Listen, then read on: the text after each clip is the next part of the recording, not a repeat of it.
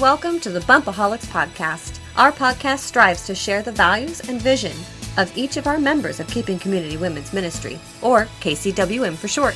The members of KCWM bring with them a vast array of knowledge and experience to our listeners. The Bumpaholics podcast serves our community by providing education on fertility, pregnancy, birth, postpartum, lactation, and parenthood. The overall mission is to support expecting parents so they can be more well rounded and empowered to make informed parental decisions in their journey through parenthood. The following media content is intended to only be an educational reference guide and should not be taken as a substitute for medical advice from your doctors. While KCWM and Rose Sparrow Productions adhere to strict self set guidelines for perinatal and parental practices, any advice, instructions, or information found within this content is not intended to be a substitute for professional medical advice, diagnosis, or treatment. You should always research these subjects for yourself and make decisions based on all the information available to you or seek the advice of your medical professional with any questions you have regarding a medical condition. The subject matter of this media content may not be suitable for all ages. Viewer and listener discretion is advised. Now sit back, listen in, and join us for today's episode of Birthopolis. Hi, welcome to Bunk- Bumpaholics with KCWM, Keeping Community Women's Ministry. Uh, be sure to follow us on Facebook, Instagram, TikTok, MeWe. Twitter, YouTube, Pinterest. We're everywhere. Yeah. I'm Jamie Mackey, and um, I am the Director of Technology with KCWM. And here with me today is Cindy Rogan. Hi, I'm the Director of Administration at KCWM and a mom of three. So, um, we're here to talk about your birth stories today. Yeah. So, uh, tell me a little bit about your children. Yeah. So I have three. Um, my oldest is 20, my daughter is 16, and my youngest son is 14. It's been a long time since I've been pregnant. Um, and each of them had very different, very different births. Um, very different pregnancies, just nothing textbook at all. so, So, um, start with your your first child, Yeah. and how did you? I guess how did you first find out that you were pregnant? well, I was young. Um, I was only 17 when I found out I was pregnant with him. And, um, you know, they talk about implantation pain. And I hadn't missed my period yet. I had no real reason to think I was pregnant. But I can remember the moment I knew. I walked in my front door and I felt that cramp and that pain. And I knew. My mom was in the kitchen and mom, I'm so sorry. I love you. Um, but I remember going down, I was like, oh no, I'm pregnant. And then I continued on with my day as though nothing had happened because um, I couldn't let anybody know that anything had happened. Um, a couple weeks later, I was late. I took my test. I took the test. Um, had a little bit of a breakdown. Found out I was pregnant. Um, proceeded to have to tell my parents and all of that fun stuff that you have to do when that happens to you, Yeah. or not happens to you. Um, I just was naive and didn't think it was going to happen. I guess I didn't understand the birds and the bees quite yet. Um, but yeah, that's how I found out I was pregnant with my first. Uh, my second, we were we had actually been trying for a little while and then had given up. Um, we just didn't think it was going to happen, so we decided to stop trying for a little bit. And when we stopped trying, um, about three months later, about the time I was like, okay, great, we're just going to have one kid. We're not going to have any more. I found out I was pregnant. Um, and then my third, I was adamant that I was not going to get pregnant again. I was done having children. There was no way on earth I was going to have any more children. And um, out of the blue, while pregnant, I mean, sorry, while breastfeeding and while on birth control, I found out I was pregnant with number three. So if that child does not have a point for being here, I am very mistaken because I'm pretty sure he has a pretty big mission in life. yeah. But that's how I found out I was pregnant with all three. Um, each one in their own time and each one in their own story. So Yeah. So, how did you know when you were in labor? with my first, I was extremely early. Uh, we were actually out of town on a vacation, um, kind of a weekend away, and um, I was getting in the shower that morning, and I went to step in the shower and my water broke. Just out of the blue, nothing else was going on, no contractions.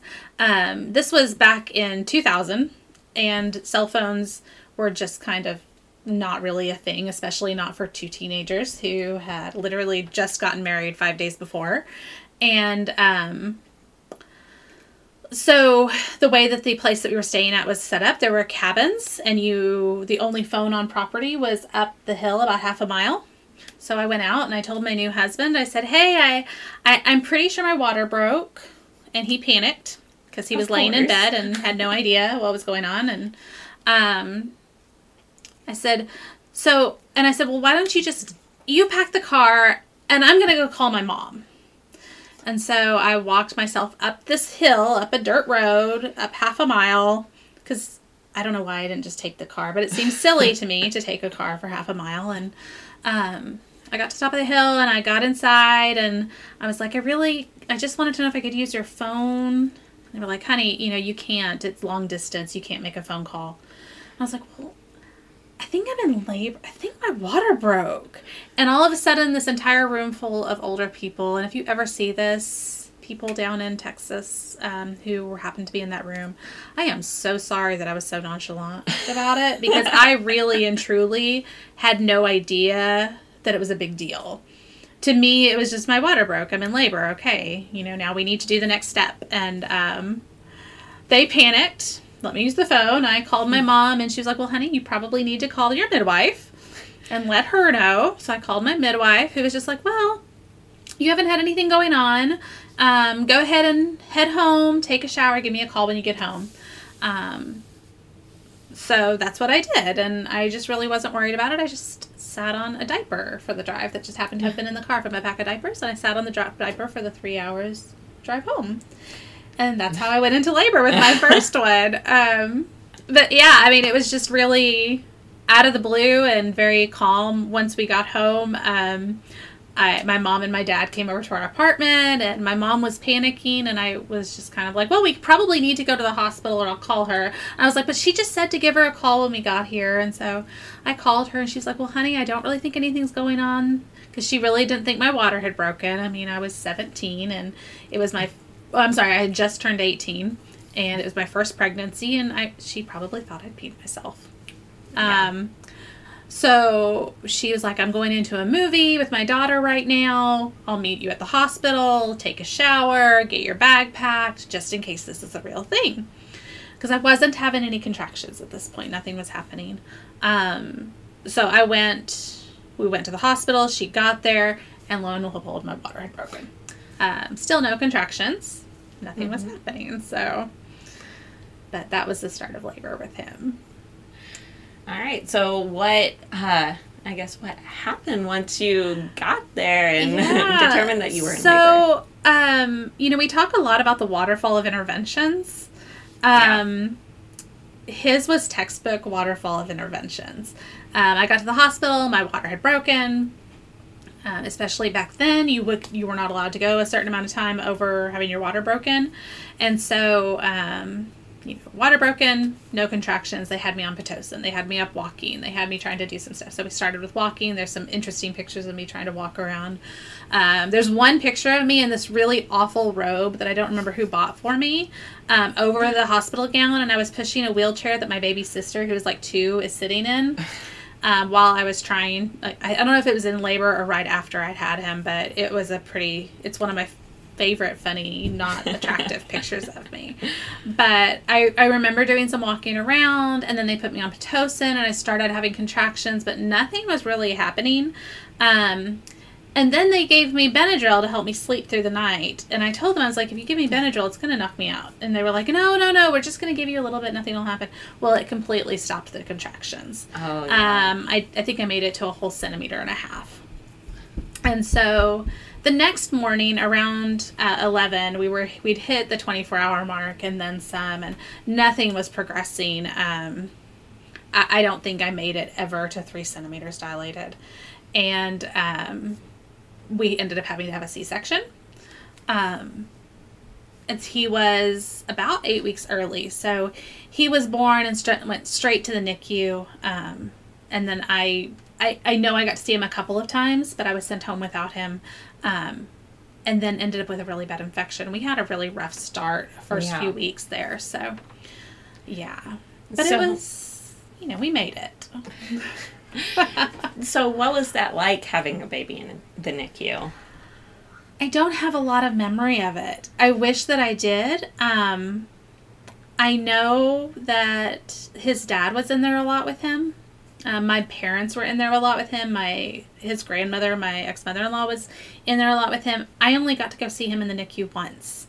Um, because after I was released from the hospital, I was then readmitted the same day um, and was in a different unit with an infection and wasn't able to see him Yeah. for the next two weeks. That's really tough. It was. It was a very rough start. But, you know, um, the nurses did everything that they could, and my midwife was really um, working to try and make sure that we still had a good breastfeeding relationship and everything. Even though we started two weeks late, it was still successful, which was pretty amazing. yeah. So you had a midwife at I 17? did. I did. My mom had had a um, birth center birth with her, but it was the last birth center birth allowed in the area. Um, Twenty years ago, um, home births were not allowed in Texas, or if they were, it was very, very limited. They definitely were not allowed in our county, um, and so my midwife and she had been really pushed out of being able to even do uh, her birth center births, and so she was now having to operate in the hospital. So unfortunately, I wasn't able to. I probably would have had him at home and probably had a much less intervention Yeah. had we been able to be in a birth center or that kind of environment. Um, you know, looking back, I can see a lot of things that if now with my education, had I known, we would have had a very different experience and probably Yeah. would not have ended up in C section. But as it was, um, then with my daughter, you know, I found out I was pregnant and um, we ended up with a lot of complications during her pregnancy. So, you know, I was on bed rest. We had um, a subchorionic hemorrhage. We had a placental abruption. Um, we had some pretty rough. We had Yeah. a really rough start to her pregnancy. Like the first, I would say, four months were really bad. But Yeah. So, I mean, how did you handle that pregnancy? Um, a lot of support. Um, I had some really good friends, and really, my family really rallied around me for that one. Um, I had a four-year-old running, a three-year-old. I'm sorry, he didn't turn four until after she, right after she was born.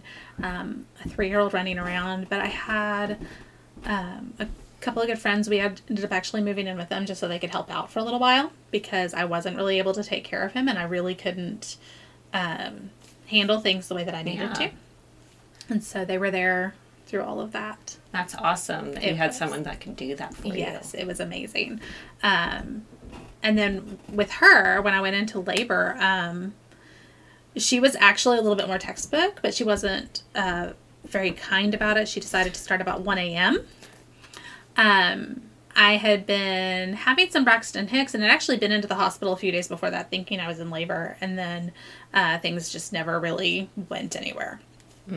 And so about one o'clock in the morning, I woke up and I was like, whoa, those are kind of hurting.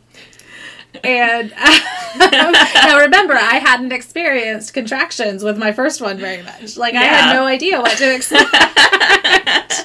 and so um, I'm like, oh, that that that hurts. and then my um, her dad got up and he had to be at work that morning at 4 a.m. And so I was like, you know, just just keep your phone. By now, we thank goodness had cell phones. Um, I was like, just keep your phone close by because this might be it. It might not be it. But these are kind of regular. and so um, he went off to work, and I woke up the friend that we were staying that was living with us um, a couple hours later. I think it was about six a.m. That I was like, hey. I think these might actually be contractions.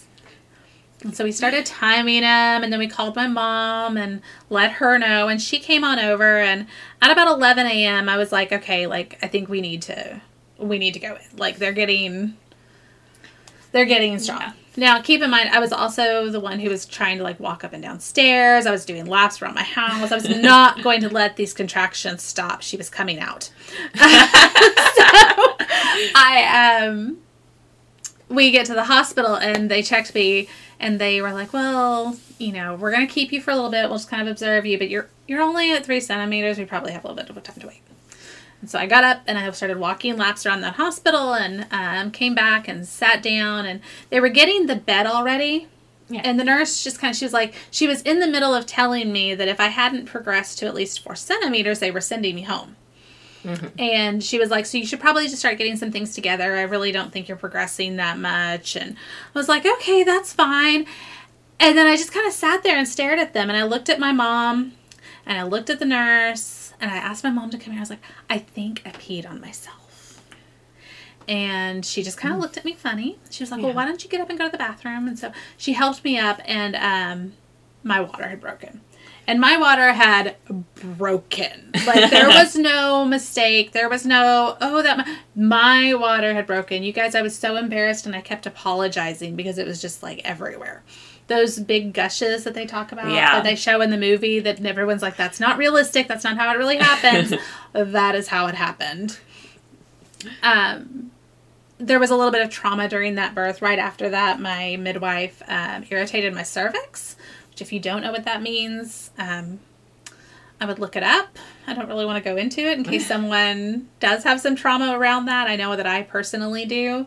Um, kind of took me off the bed with some pain there. So, Yeah. but up until that, my contractions had been pretty manageable. Mm-hmm. But after that, it was pretty hard. Um, but yeah, I mean, still a hospital birth. I did end up getting an epidural with her.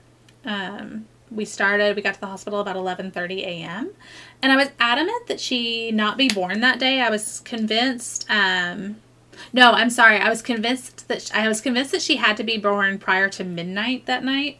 It's really funny the things that pregnant women get into their head and how powerful that is during labor. Yeah. Um, I was adamant that she not be born, bef- that she had to be born before midnight because I thought that it was April 12th. And I did not want a child born on the 13th. I, I don't know where it came from. It wasn't something that I had ever thought of prior to labor. But right then, in that moment, she could not be born after or before midnight because she couldn't be born on April 13th.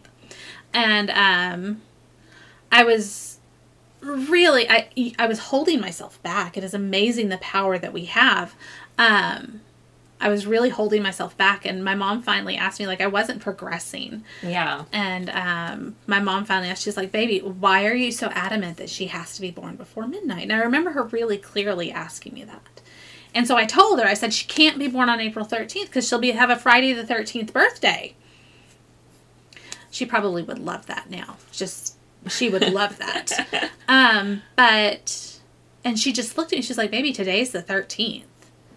And it was like all of a sudden this whole gush of just release came over me. It was like I could finally have this child. Um, she was born at 12:06 a.m. on April 14th. I got exactly what I wanted.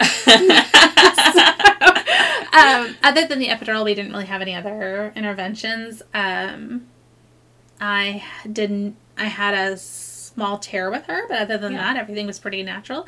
And I, she was the only birth that I experienced that rush of hormones when they first hand the baby to you, and you get that rush of this is the most beautiful baby in the world. She's Aw. gorgeous. She's perfect, and she was y'all. She was just perfect. Um, she was. That was that birth. It's so lovely. I know. and she was a VBAC, which was amazing. Like Yeah. everyone had told me that I would have to have a C-section, and back in 2004, that was uh, VBACs were even more rare than they are now. Um, But I had told my doctor that if she told me I had to have a VBAC, I was having an unassisted birth at home, and uh, that didn't go over very well. So. You tell them you're the boss. right. She said if I had to have a C-section, that um, I'm sorry. I told them if I had a C-section that I was not coming to the hospital, and so they said they would let me try for a VBAC, and so I had a VBAC. You always have the right to consent. always. yes. Um, speaking of right to consent, my third one, I was adamant was coming out, and I insisted on him being induced. So, um, as a doula, that's not something you're supposed to admit, right? Oh, I mean, um, educated choices. Right. um I yeah, so for Ethan I um was in labor for a long time with him. I was walking around at four centimeters for about six weeks at Wow. least. Um, and they would keep telling me, it's going to be any day now. It's going to be any day. That baby is coming out. And we would have contractions every day. And they were painful and they were exhausting. And I had a six year old and a two year old. Mm-hmm. And I was tired. And I was big. Goes to I show was that like, that dilation is just a number. it is, which is why you don't have to consent to cervical checks. Yes. Isn't that a great thing to know? You don't have to consent to anything you don't want. Had I known that I didn't need to consent to cervical checks back then, I probably wouldn't have, but that's because I'd figured out how to do them myself. Don't do that. yeah. Please don't do that. Do not DIY yeah, do not DIY. so as uh, with him, as that kept going forward, um, finally I was it's the week before my due date, and I um, had been early with my other two, so I had expected him to be early, especially for how long I felt like I'd been in labor, forever. Um, and so I went in to see my doctor, and she was like, Well, we'll schedule an induction for two weeks from now. I'm going to be on vacation next week. And I was like, I love you, but I'm having him next week. He's due on the 4th. I am willing to go to Monday on the 5th because I know that the 4th is a Sunday. And she was like, Well, we probably, you know, should wait. And I was like, Or we can have him because and y'all i've already said i've threatened unassisted birth at home before. I promise i would never do anything to actually hurt my child but pregnancy hormones make you say some really crazy things. And i had researched how to break my own water. Not a good idea. Do not do this. KCWM does not condone unassisted births or any kind of medical inver- intervention unassisted pregnancy hormones had me crazy um, I probably wouldn't have actually done it. I would have chickened out, or someone would have talked me out of it. But I did threaten that to my doctor at the time, and um, so she scheduled the induction for Monday morning, first thing in the morning. I went in. They started. Uh, they broke my water. They started pitocin like they do.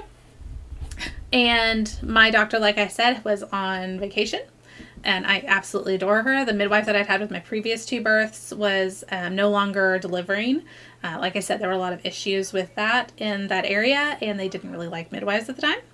Um, so she was now teaching. And the doctor who came in, who was the replacement for my doctor, um, who came in that day, was awful. He was probably a very kind man. Um, but after he left, I said I never wanted him to touch me again. And a few minutes later, in walks my midwife from my previous two births. She was like, Oh my gosh, I saw your name on the board. I can't believe you're here. and she said, She goes, You know, if you have can have him, she said, I'll take over your care today. If you can have him by five o'clock, I'll be your doctor. I'll That's take care of amazing. things. Yes. Um, she's absolutely phenomenal.